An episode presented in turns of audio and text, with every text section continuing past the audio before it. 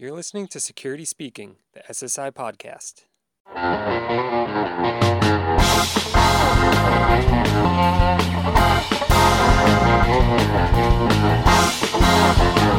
I'm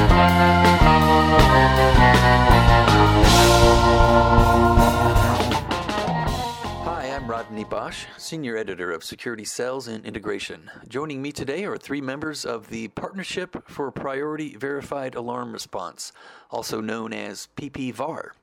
We'll be discussing top challenges facing the video verified alarm movement, as well as other key topics focusing on alarm response.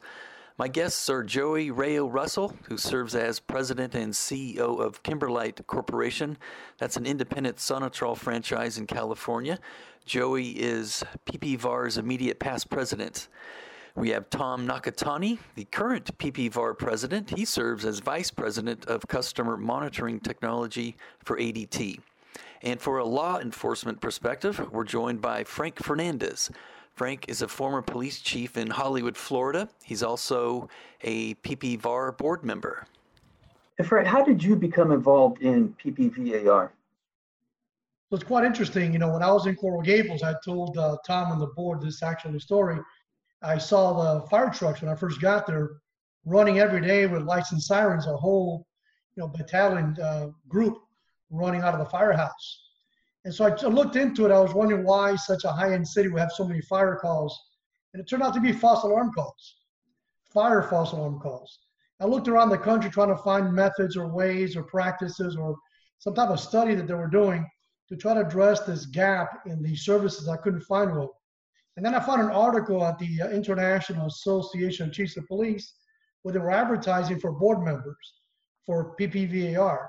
So I applied. I went through a, a selection process, and I was lucky enough to be um, blessed with the opportunity to serve on this board with these great people that I think are doing some great um, some great work. To, it's a, it's a game changer what they're doing.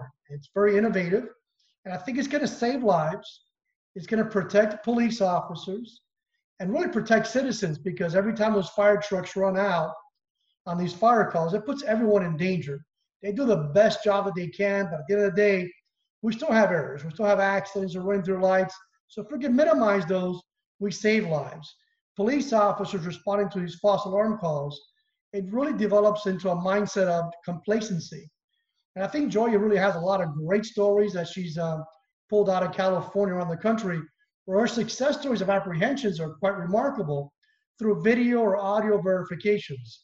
Most recently, I had uh, I interviewed two officers, one from uh, the northeast coast and one from the southeast coast of the U.S.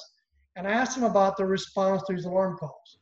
And the, the, the common um, theme among most, most of these officers was the fact that why can't the alarm companies verify these alarms through video today with advanced analytics before they, they, they dispatch us? Because they respond to the same calls over and over and over again. And so I think PPVAR is doing a great job under the leadership of Joe and Tom here which I'm really impressed with because what they're doing is a game changer. They're trying to develop, or they are developing, a method that will enhance the reliability of these alarms when they're dispatched. And so it provides better customer service and uh, you know proof of concept is Enjoy's uh, own operation, right, where she has an incredible amount of apprehensions through this this type of method, but also enhancing safety. So really they're, they're great trendsetters in terms of better quality service for their customers and great trendsetters in enhancing safety for, for our public safety employees, which is where I come into the picture. Well, Joey, Frank mentioned um, success story. Can you give us an example for somebody that might not be totally aware of how PPVAR works and just give us an example of a success story in the field? Well, yes. Um, PPVAR, we, we specialize in priority response for verified alarms. What that means is that through our central station, through technology, either typically now audio or video, but with enhanced analytics and other uh, big data, we hope to move it going forward to encompassing all of the tools in our in our um, toolbox to provide a better probability of a crime in progress. That's the idea my person my company one of my company's co-founders al Kronk, happened to be a police officer and that's why Sonitrol specializes in verification. I run a verification only central station. all of my alarms are able to be verified either through audio or video. That allows us to have a much lower false alarm rate and a much higher apprehension rate. We've apprehended over a thousand criminals or helped to apprehend. The police do all the work. We just give them some information to help them do it better. But we've helped the police apprehend over a thousand uh, criminals this year so far. And why that's important is that real-time data is safety for the for the community as well as the as well as the police officer. We're able to tell them we hear voices in this room. We're able to say if we see them with a weapon. We're able to know how many people are there. We're able to tell them if they're in the front of the school or the back of the school, or if we've heard glass breakage, gunshots, various different things that help give them information to know how to respond. Because Chief Fernandez was right. One of the biggest dangers for police officers is complacency. Because even though many traditional false alarms can be up to 98% false, that 2% can result in a loss of life for law enforcement right now, or a loss of life for citizens. Because if they are, like Chief Fernandez mentioned, whenever they run sirens, whenever they they they respond in priority to any any dispatch, there is the chance for an accident. There is a chance for danger, both to the officer and to the public. So it's very important that when we utilize these resources, that we do it in partnership and collaboration to make sure we we want to respond obviously with full priority to something that that needs to be but we also want to keep the public safe if they don't. So that's why it's very important for us to continue to collaborate and that's why ppvar is such a wonderful organization because we work very hard to work in partnership with law enforcement to find consensus and to find ways for us to do what we do better to help service them. Because the truth of the matter is is that they say it takes a village to raise a child. It takes a village to keep a community safe too. It takes our end subscribers being educated and using the alarm properly. It takes alarm companies doing everything they can to mitigate false alarms and communicate information. And it takes law enforcement to be able to consume that information and use what limited resources they have to respond to as many incidents to keep the public safe as much as possible. Right. Tom, before we get into some of the technology aspects, can you talk a little bit about the outreach to law enforcement? What are some of the efforts that you guys are able to connect with law enforcement? So one of the amazing things and unique things about PPVAR was that it was formed as a partnership between several industries, the security industry, the insurance industry, and most importantly, public safety. PPVAR actually has several members of the public safety community on the board, one of my uh, efforts as, as uh, president is to expand that. So we're, we're, we're looking to expand the uh, participation of law enforcement, of fire, of EMS, of, of a representative of the ECC PSAP community on the board itself, right? So you, you can just get the sense from, from talking with Chief Fernandez of the value of the, of the insights and, and um, commentary of the first responders to policies that the security industry is looking to implement, right? So we have direct input from some very amazing individuals that have chosen to volunteer their time to participate on the PPVAR board, and that insight that they provide to our um, recommendations on using verified information to help provide actionable information to the 911 centers and the, the first responders is absolutely amazing. So um, can't thank them enough for the uh, time and effort that they provide. And as Frank said, we're very excited about some of the programs that we're looking to put in place. Can you give us uh, some an idea of where the organization is strong regionally and where you would like to fill some holes on a national level?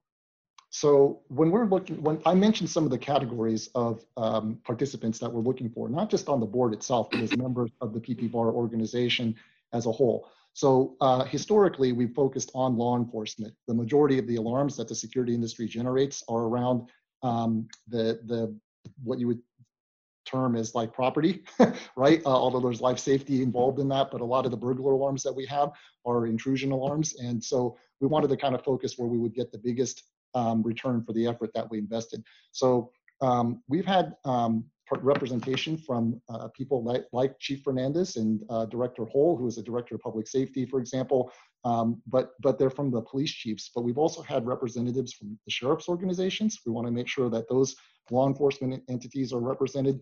We just added a board member that represents the fire community. Uh, Andy King is the uh, Deputy uh, Fire Chief for the City of Franklin in Tennessee. Going to be a wonderful add. Um, we're in the process of adding several more members around the ECC community Um, and, and to answer your specific question, we're looking to have representation geographically across the entire country. Um, so, so that we're looking for uh, not just the organizations and the public safety entities that they represent, but a little bit of diversity in terms of like, hey, we have West Coast and East Coast, and you know, however you want to look at the, dividing up the country a little bit. But but certainly we want to have um, have individuals that help provide viewpoints because urban areas versus rural areas have very different outlooks and, and issues that they have to deal with sometimes from a um, from a response perspective. Okay, okay, great. I'd like to get into some of the um, kind of the latest video verified alarm trends we're seeing right now. Can you guys riff a little bit about technology? What is the mainstay of the program and where are we going as far as advancing? So um, I'll, I'll, take the opportunity to talk a little bit about an ANSI standard that PPVAR is in the process of developing with TMA right now. So um, because of the expertise and the focus that PPVAR has on uh, applying verification information to alarms, we were uh, able to, to form a working group with um, some of the, the members of the, the various industries that we represent and put a framework together around some of the scoring, right? So we talk about verification, but historically, because of the way our systems have worked, a lot of that technology has been around, hey, I saw or I heard or some there's some indication that there's there, that there's a person or some type of crime in progress, right? To, to various degrees, going from from um, like very confident someone drove a truck through the window to, to I hear noises, right? so um, how do you apply? How do you how do you quantify that into something that a that a first responder in public safety can respond to, right? So we take a look at some of the technologies out there that have been out there for a long time. There's video, there's audio that that that um, Sonitrol has been doing for a long time.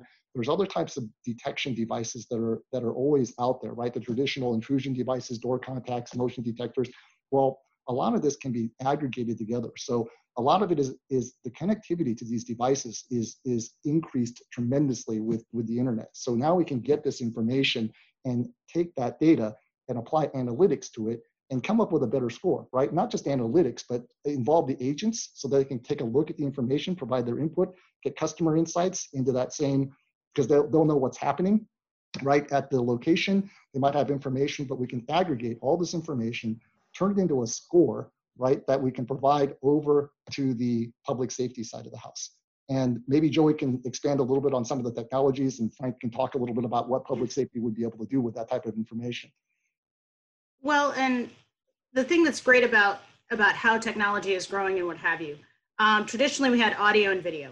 You saw it or you heard it, and it required a great amount of training and um, institutional knowledge of the agents in order to make a discretionary call.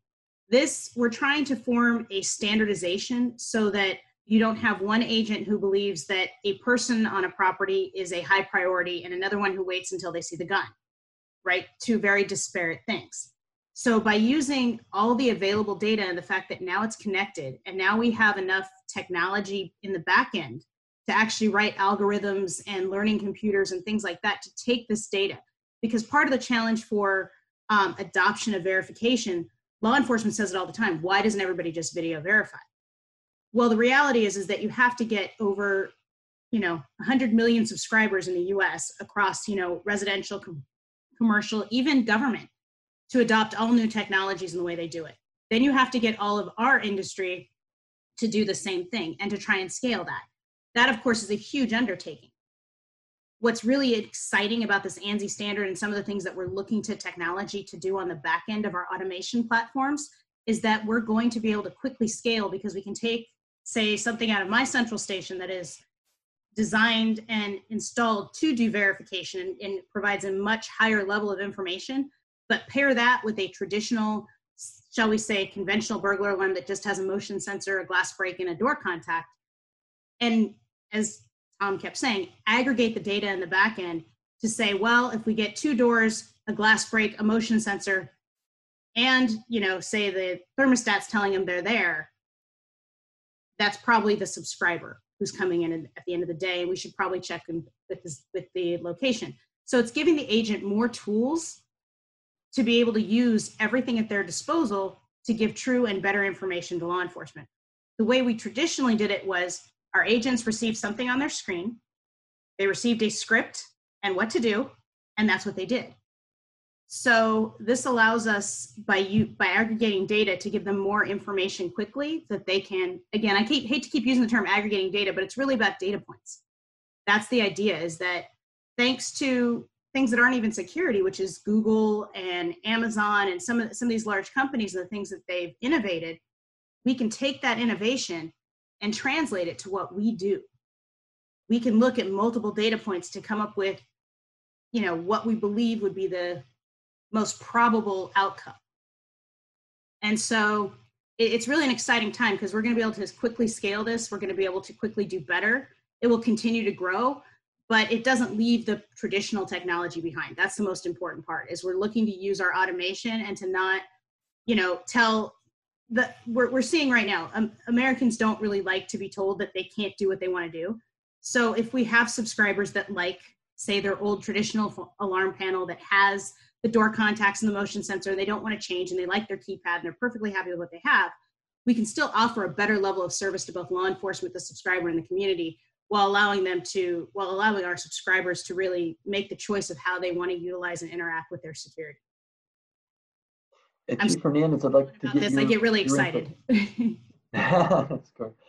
Chief Hernandez, I'd like to get your input here. As, as Joy said, you know, what can public safety do with this information? Are is it pretty seamless for you right now, or how is this being digested on your end? Well, you know, it all has to do with how that monitoring station connects with the PSAPs or Emergency Communication Center. So they, it's quite seamless now. They've had years and years of practicing this, so it is quite seamless. What Joe and Tom are talking about is really enhancing or enhancing the ability of that connectivity to include data points that provide better accuracy on that officer or that fire department responding to a call. Let me put it into practical terms here for both fire and police and the relationship of danger associated with the lack of accuracy of these responses. So I mentioned about the city of Coral Gables where I was there for, for quite some time and all these fire trucks every day going out of the firehouse. I did a study on it in a small city of 50,000 people. So I come from a big city that, that was very normal to see fire trucks, but this was a smaller city. And it, it, the average was 150 false alarm responses per month for that small agency. Now think about a 500,000 pound piece of uh, apparatus going through an intersection with lights and sirens that everyone has to stop at that intersection, yield the way to them. But when that doesn't happen, that confrontation with a fire truck is quite deadly. So the first thing we're reducing is that danger point there by having accuracy in these responses. Number two, by having these first responders readily available to respond to true emergencies, we get to deal with that golden hour of people getting to a hospital, such as you know a, a stroke or a heart attack, which is the leading cause of death today. So think about our first responder, fire trucks today are advanced life support ready, the vast majority across the country. So that means that a fire truck not responding to a false alarm call could be readily available to respond to a heart attack. So with Tom and PPVAR under his leadership, what they're doing is really saving lives. So now switching over to the police department, you know, try to envision the 911 center that we call a PSAP, right? A public safety access point, an emergency communication center.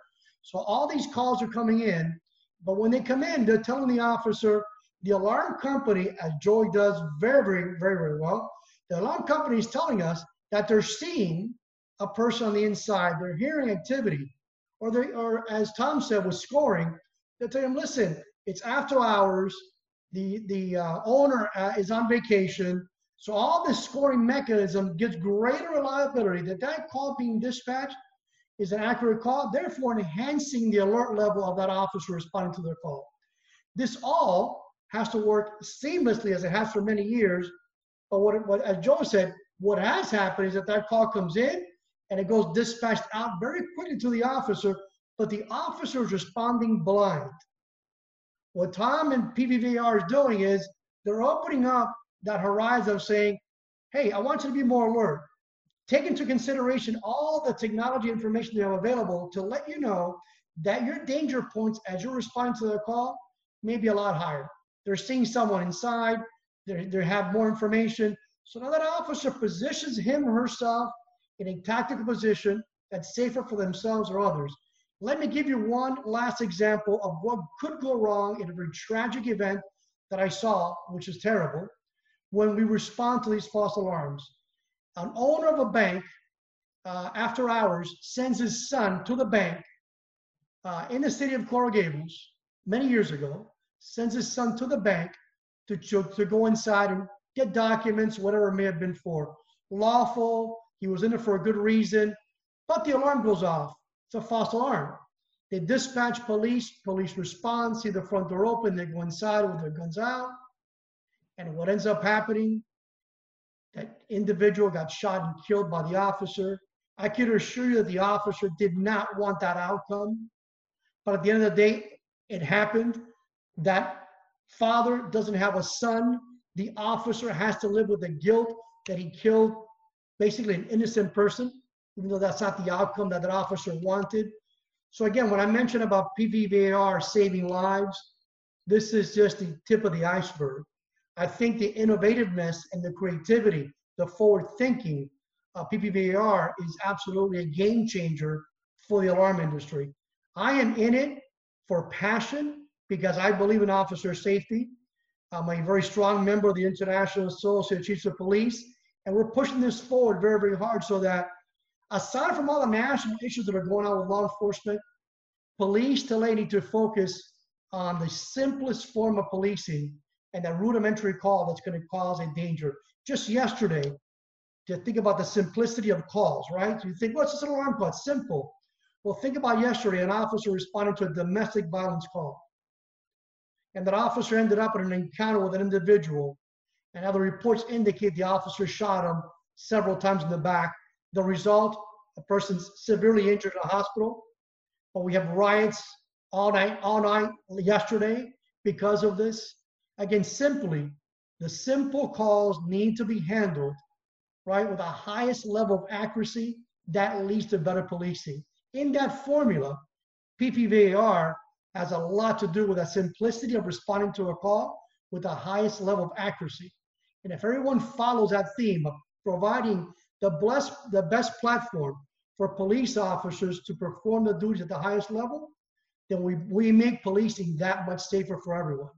So again, my hat goes off and my, my root, my gratitude on the public safety side to both Tom, the president, and the past president, Joe, for really being forward thinkers in the aspect of enhancing safety for customers and our public safety personnel. Chief Hernandez is pretty passionate about this stuff, Tom.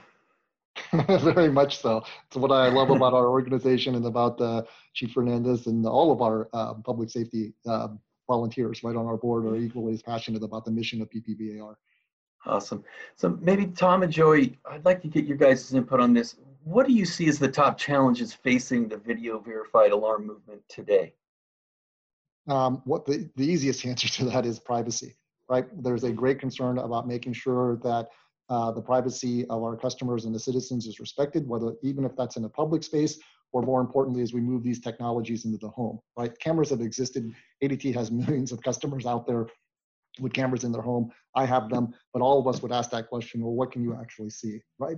so we want to make sure the technologies support the ability to maintain customer privacy, customer opt-in, not just at the level of like, well, you can access my cameras or not, right? Or aggregate all this information. But um, we, I, we, we're working to make sure that you can you can choose when to share that information, whether that's with the alarm company or with, with public safety, right? So that's one of the key areas, it's a it's it's a policy issue as much as it is a, a technology issue. Well, and and from a technology point, if I can if I can hop in, is cameras have become a business tool because I focus on primarily commercial customers in my business, and even on the residential side, um, managing the difference between lifestyle and security application of cameras is difficult sometimes because if you're going to truly verify things, you want to look at hot points and no offense, but looking at that driveway is probably not as important to somebody that wants to see how their people are unloading their trucks, right? So there's that that business use versus the security use. Not to mention the fact that as technology is moving faster than a lot of people's infrastructure to utilize it. So that's the other that's the other challenge is it's not what we can it's not it's not if we can do it because anything's possible it's if our infrastructure will support it. And no matter how much infrastructure i build in my central station because i do specialize in audio and video if the end customer doesn't have the bandwidth doesn't have the it makes it very hard for us to get quality usable video. And that that is the challenge um, also as analytics and other things are coming into play it's coming in really big right now with the fever cameras that are out for what we're dealing with with covid-19 right now. They have to be applied in a very specific fashion to be frankly reliable. That's the other challenge is it's there's environmental factors that have to come into play for the technology to work. So that's really where we're having technology is growing faster than the education and end users ability to consume it properly is what i'll say is the best way to put it especially with these fever cameras. I've I've, I've taken a very conservative stance in my own personal company for them to make sure that what the customer and the end user are purchasing is going to actually provide what they need. But i've had i've had several customers purchase from other other oppor- other ways to do it other vendors or, or other uh, companies. And come to me and be like why isn't this working? And then i explain i'm like well you can't have a fever camera looking at an open window. That's not going to work. And so th- there's some various challenges to to some of where we're at in techno- technologically but um, privacy is the biggest issue from a from a policy standpoint and from how how you're going to um, approach it. But then you've got to have the technology married to be as effective as possible for some of this stuff to work because um, if you do it right it, I, I, we have a saying in my company not not as a plug for my company but if you sell it right you install it right and you monitor right it works. Best example i have of that is we have a customer in bakersfield california who had had their yard broken into probably 50 times. They'd put additional stuff in they'd done it they'd switched companies a couple times but they'd never went a verification route for whatever reason. They finally decided to use verification. That first weekend they had two apprehensions and two separate incidents where we were able to get law enforcement there apprehend the person avoid the loss for the customer as well because they had all of the stock that they were trying to steal. So because of that there um, it, it's very important that we do it right and we do it um, we educate our customer because it's not just a partnership between alarm companies and law enforcement or so public safety. The subscriber also has to be the partner. So if we all work together and we do the application and again we sell it right we install it right they use it right we have a really great outcome and that that information the aggregation of the information rodney is absolutely important right we, we keep going back to this but the 911 centers, we absolutely understand are going through staffing issues just as, as industries that, that we are, right? So to, to send just raw video or raw audio or just a bunch mm-hmm. of information has is not um, sufficient, right? And it's it's not what we're hearing from our partners in public safety that they want. Mm-hmm. We have to take this information, distill it into something usable, right? And, and that's what the standard that we that we referenced early on mm-hmm. is going to help do. And then um, get all the information from all the data points that we have, provide it in an actionable format, and then be able to deliver that effectively, right? So we, we kind of glossed over that, but the interaction between mm-hmm. public safety and the security industry and being able to communicate this information in a format other than just verbally over the phone is, is very important. Yes, and, and as well as I will say, it's very, very important that that we work as professional monitoring, either association company, however you want to look at it, um, our central stations play a vital role in aggregating and looking at this data because that's why it's so it, it is important it's it, because there's times when my operators or my agents sorry we use the term operators uh, they use the term agents they may consume 30 minutes of audio and video before they're sure it's a crime in progress. Because as you said somebody just walking on their lot we don't want to run sirens for that. That's not a high priority. That could be somebody just a kid just cutting through the lot to get home quicker. So they'll have to watch video and listen to what's happening and take in all the environmental information. And so it's very important that we have our professional agents able to make a decision as well as use technology to help them do it better and faster so that we get a faster police response by aggregating the data, but that we make that in a very consumable, very concise information to law enforcement so they can quickly utilize it and, and dispatch appropriately.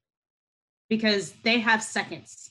They don't have 30 40 50 minutes to be consuming all this information and make a decision. So if we can provide with a high probability that's always the challenge is with a high probability of accuracy this nugget of information that they can then quickly respond and as chief fernandez was saying save lives it becomes an invaluable process Mhm. And speaking to the security dealer community out there, Tom, can you talk a little bit about, you know, their participation, where there are opportunities for them to become involved, and even from a business perspective? Absolutely. So I'll, I'll start off with PPVAR, right? Work with your industry associations, but certainly PPVAR has a very focused mission around this, and we would love to have um, uh, participants from from every level of the industry um, work and contribute right to the to the mission, ongoing mission at PPVAR, the work that we're doing, the standards that we're developing, the outreach that we do with the public safety community um, that we'll be expanding upon. Um, that's going to be very im- important. So um, we have to um, look at that. And and the technologies that that um, dealer organizations use right are are also going to be important. So we've been talking a lot as a security industry about our ability to leverage um, some of these technologies that are out there right? The, the cameras the, the devices how they're set up what's sold to the customer how they're installed. All that's very important in order to kind of um, um, contribute to this kind of culture of verification, right? And the reduction of false alarms that, that as an industry we've been very dedicated to. We want to kind of continue that. You know, these crazy times we're in, people talking about defunding police, and we're not going to delve into what that might mean, but can you touch on how how might this concept of defunding police departments and, and those types of con- controversies impact police and in turn your ability to respond to alarms?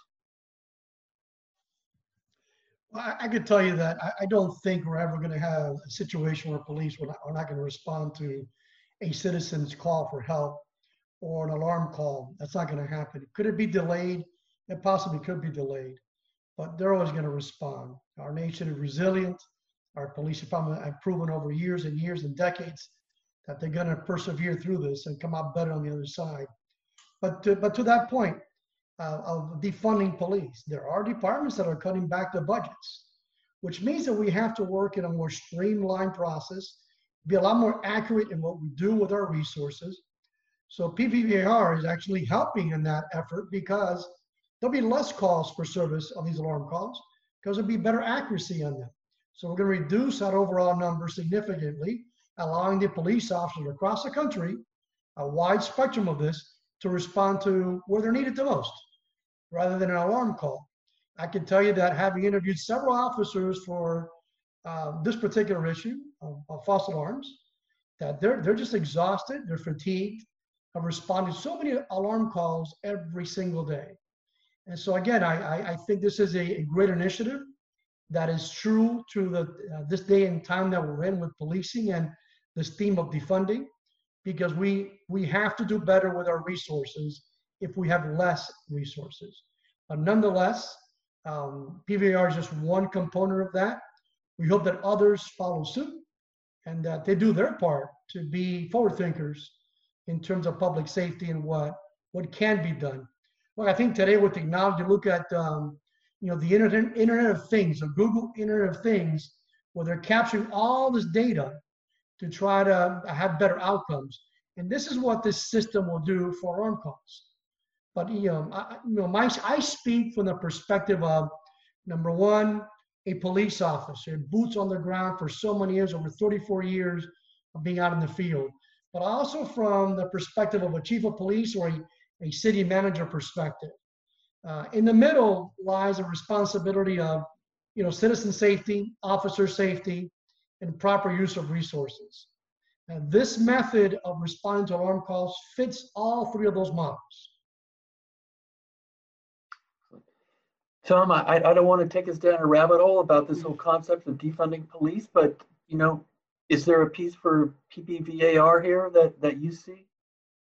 Um, so while we focus on the verified portion of this, right, there's 2 mm-hmm. sides to this, yeah. right? The, the, the verification not only means that we're confirming that, that something is occurring there, which is which is a, where we go a lot of times. But on the opposite side, it's also confirming that there's not something occurring there, right? Yeah. And that that is going to have a significant impact on the on the um, maybe not necessarily the false alarm percentage, right? Because the percentages are hard to alter sometimes, but on the sheer volume of calls that the security industry generates, we have seen um, huge impacts to, by, by providing ver- better verification technologies, not just through analytics, but by deploying tools to the customers, we have seen results that are amazing. Like, uh, so I'll, I'll publicize this a little bit. ADT, by deploying our first generation of tools in this space, is seeing with our highest activity customers a 47% reduction in the alarm activity that we see to our agents, which is amazing, right? Almost half. And I'm confident that we can go above that, that mark by tuning the tool a little bit, getting some customer feedback. Um, but those are the types of technologies that are inherently part of what PPVAR is looking to deploy, right? When we talk about the, the, the, the, different types of data points, customer input and being able to communicate with them is a key portion of this. So um, that will help with these with these efforts. And, and and I'm not sure whether we, you know, as an organization, we have an, an opinion upon um, the, the defunding the police, right? We're, we're going to do what we can to make sure we're helping our public safety partners in, in allocating their resources properly and, and making everybody safer, right? Hey, by, by the way, I wanted to add to Tom's point that it's not just about helping public safety, but the end user or the customer is going to save a significant amount of money. I'll speak from the perspective of a city manager that we get a lot of complaints from citizens of having to pay those false alarm fees. So typically they give them three false alarms per year. Then after that, they start charging incremental increases in each call response. In some cases, I've had businesses pay upwards of $1,500 for each one of those calls. So this technology is going to save the customer, you know, money on, on, on the back end of it by having less false alarm calls. Great, thank you. Just a couple more questions I want to cover here. Tom, can you talk a little bit about how might emerging and disruptive technology overall impact or transform alarm response? We we see some amazing possibilities here, right? So we just did um, our deal with Google. That was big news. But the ability to bring some of the, the analytics and the cloud technologies, um, 5G communications, I don't know where you even want me to start, right? there are so many technologies that we can take advantage of that are going to enhance our ability to provide verified alarms, get more data from uh, the, the systems that are out there, analyze not just the, the information that's coming from a single place, but we've seen what, what we've been touching upon a little bit here. People don't desire just to keep their house or their business safe. They want to keep their community safe also, right? That's the, the natural outreach of, of some of these apps and things that are out there. So we're looking to, to try to provide this information um, in a way that will uh, aggregate info data um, from various sources and from pattern analysis and some other things without getting getting overly um, too spooky about right the types of information that are out there. We want to use this for the greater good right? So we're going to take this information and, and try to make the best use of this right with the customer's permission and and and um, with with privacy in mind first and foremost and and get the outcomes that we're looking for. So in terms of the technologies that are out there, there's communications technologies that are happening that are increasing the amount of bandwidth that we have the ability for the cloud to come and play with its storage and its analytics capability is tremendous. The types of sensors and devices that we have out there just keep increasing in their sophistication. We have we have cameras now with you know 360 degree vision, night vision, right? built-in uh, motion analysis with with microphones and speakers built into that, where you can you can de-escalate situations, right? We haven't really mm-hmm. talked about that, but certainly having an agent come on board and, and say, hello, this is a security company. Uh, we are monitoring the situation now. Certainly, will de-escalate a lot of situations in there. We have technologies in, in terms of markets that, that are new. Um, the, the, the mobile space, for example, right? Just the ability for monitoring um, and keeping people safe as they're moving around or in vehicles. We've done deals with like Lyft and Instacart, right, where, we're, where it's a combination of lone worker safety and monitoring the vehicle. These are new things, not just for, for the security industry, but for public safety, right? So so all of these things are coming into play in, in really amazing ways, right? Where, where we're, we're going to be able to, to help shape how all this stuff comes together and keep us all safer. Uh, it's, it's, it's a really amazing time to, to, to be in security industry. Joey, did you want to add anything to that in particular, a particular technology that you see coming on the horizon to really help out with alarm response? Um, no, Tom, Tom covered it really, really greatly. It's, it's the the programming, the analytics, the deep learning, the deep learning computers um, as AI gets better and better. Um, we're going to continue to. The, the the funny part is is that the technologies aren't new. We're just getting much better at them. And so as we continue to get much better at them, and especially like you said, the ability for better bandwidth, the ability for cloud computing, and their ability to crunch data and do, you know, essentially what Google and Amazon do when we're trying to buy stuff, um, is just going to be a game changer for what we can do for our subscribers because that that capacity is just it's an endless um, there's endless possibilities to what we could do with it of course by you know tempering with privacy and those sorts of things we're not looking to sell people's data we just want to provide a better outcome to both the public our subscribers and uh, public safety Okay. I wanted to talk a little bit about the other associations that PPVAR uh, interfaces with. Um, SIA, Security Industry Alarm Association, ESA, and TMA. Can you talk a little bit about the support involved and you know where where are you guys at? Where's the where's the organization at as far as taking part with these other uh, associations? So as as individuals, it's interesting. I actually sit on the board of, of SIA, right? Uh, Joey sits on the board of TMA.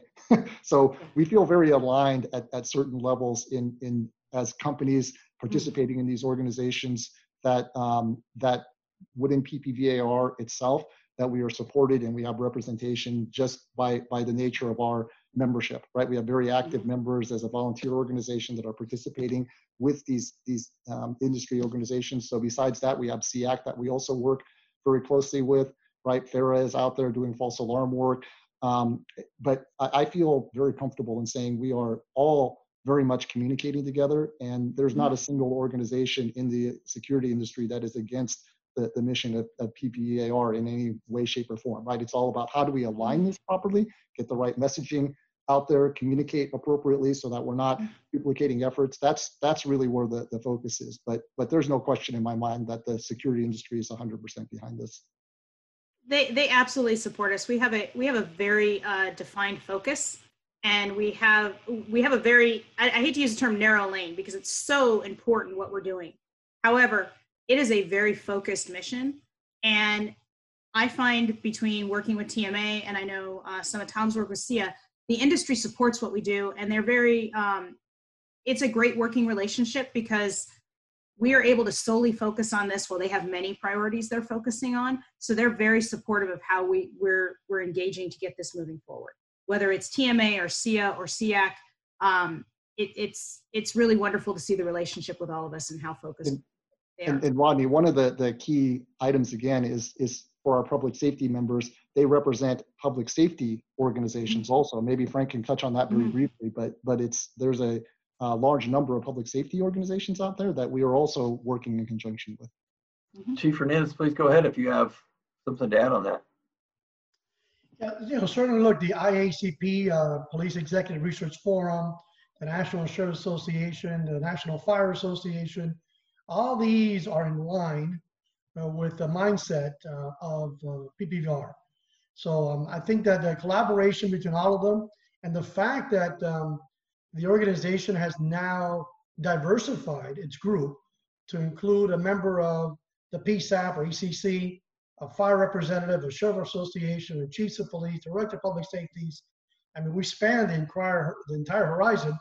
And each one of those are members of these associations, so we get to branch off. So they, there's a collaborative effort and a, and a, an aligned mindfulness of how to do this job and how to do it correctly. And so I think it's all be, it's all coming together.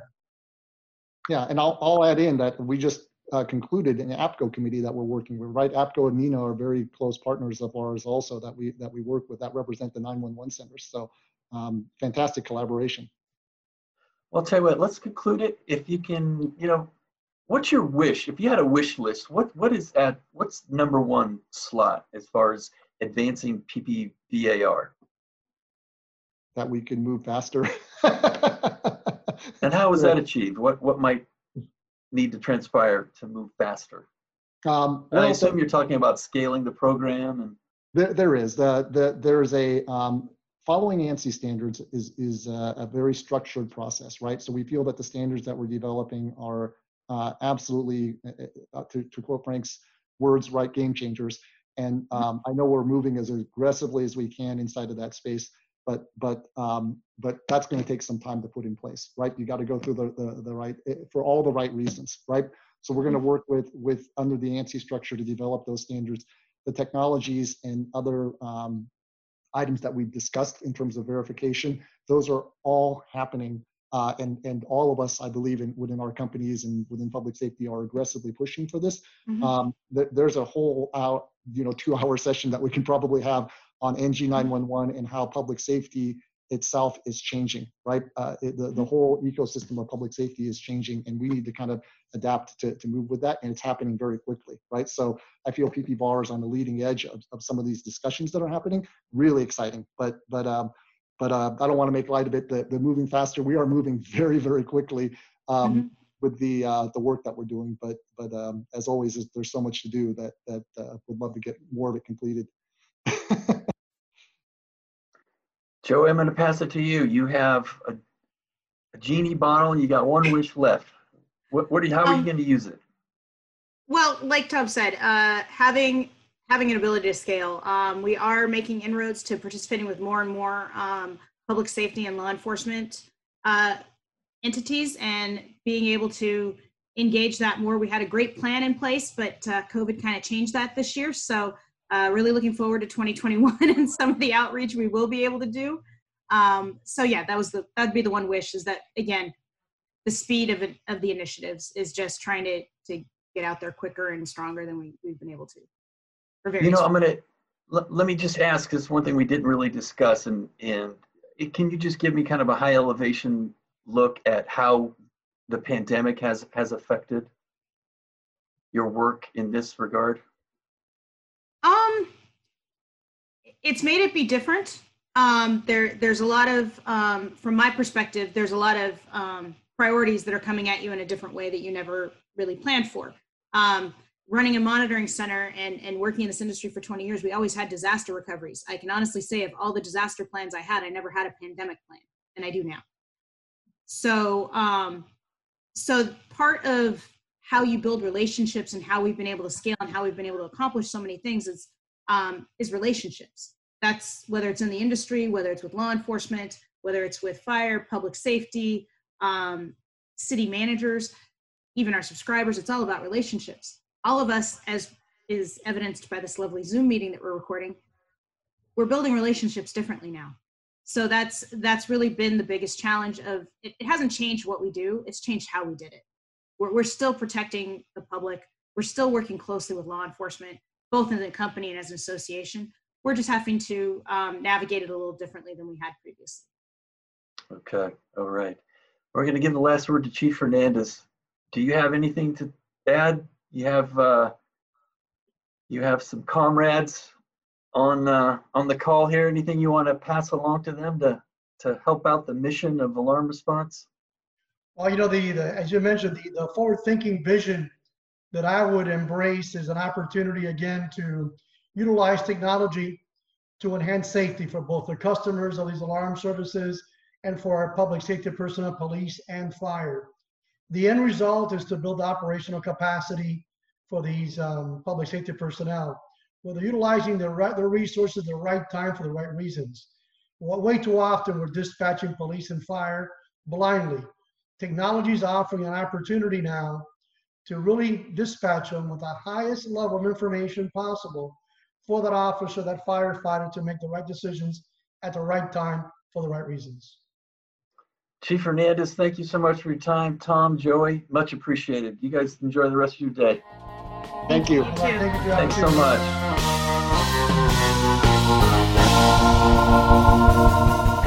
We appreciate your interest and encourage you to subscribe to Security Sales and Integration and its newsletters. Regularly visit securitysales.com for the latest news and follow SSI on social media.